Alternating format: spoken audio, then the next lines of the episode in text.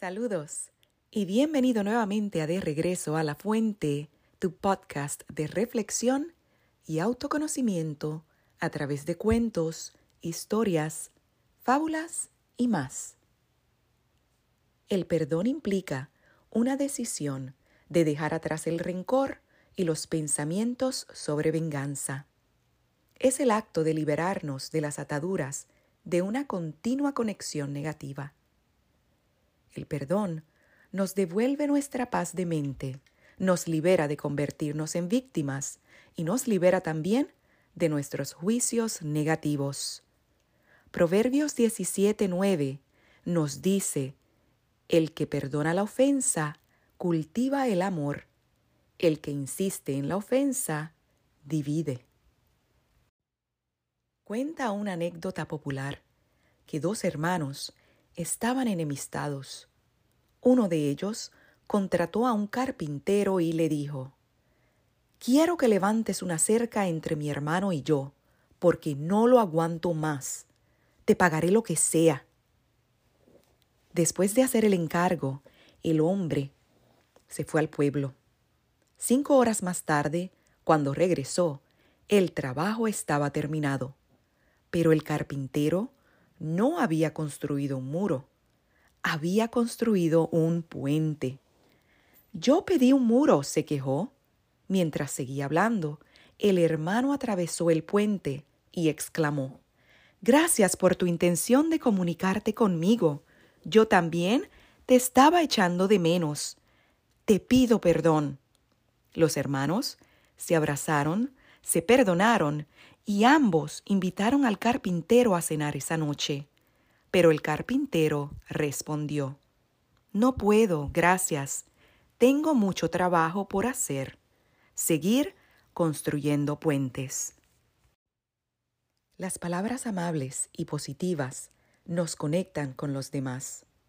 Como el carpintero, nosotros podemos elegir el ayudar a otros, poniendo la humanidad y sus relaciones por encima de cualquier otro interés, con el motivo de transformar la sociedad positivamente para que impere la solidaridad, la cooperación y el perdón, con la intención de que desaparezcan las desigualdades, las injusticias y el rencor. Qué hermoso sería si todos de alguna manera u otra nos convirtiéramos en carpinteros y comenzáramos a trabajar unidos por un mundo mejor.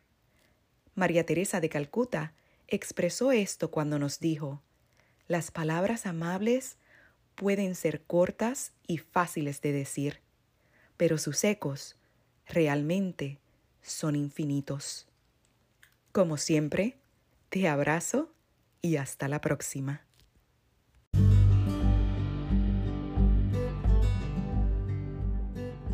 Te invito a reflexionar. Toma unos minutos, ya sea en la mañana o en la noche, para escribir en tu diario tus pensamientos, sentimientos y emociones sobre este tema. Recuerda que en el silencio y en la atención plena yacen las respuestas que buscas. La sabiduría está siempre en tu interior. Si conoces algún cuento, historia o fábula y quieres compartirla conmigo para que le dé voz en esta plataforma, te invito a que me envíes un correo electrónico a puroamorенacción@gmail.com o dejes un mensaje en mi cuenta de Instagram arroba kio-colón. Si quieres conectar conmigo en las redes, me encuentras en mi canal de YouTube Puro Amor en Acción donde comparto meditaciones y ejercicios de atención plena para vivir más conectados al momento presente. Y en el grupo de Facebook, De Regreso a la Fuente, Cuentos para despertar adultos. Si has disfrutado este episodio y encuentras su valor, te agradezco que me dejes una reseña o compartas el podcast con otras personas y así me ayudes en mi misión de expandir conciencia para regresar al amor. Gracias y hasta la próxima.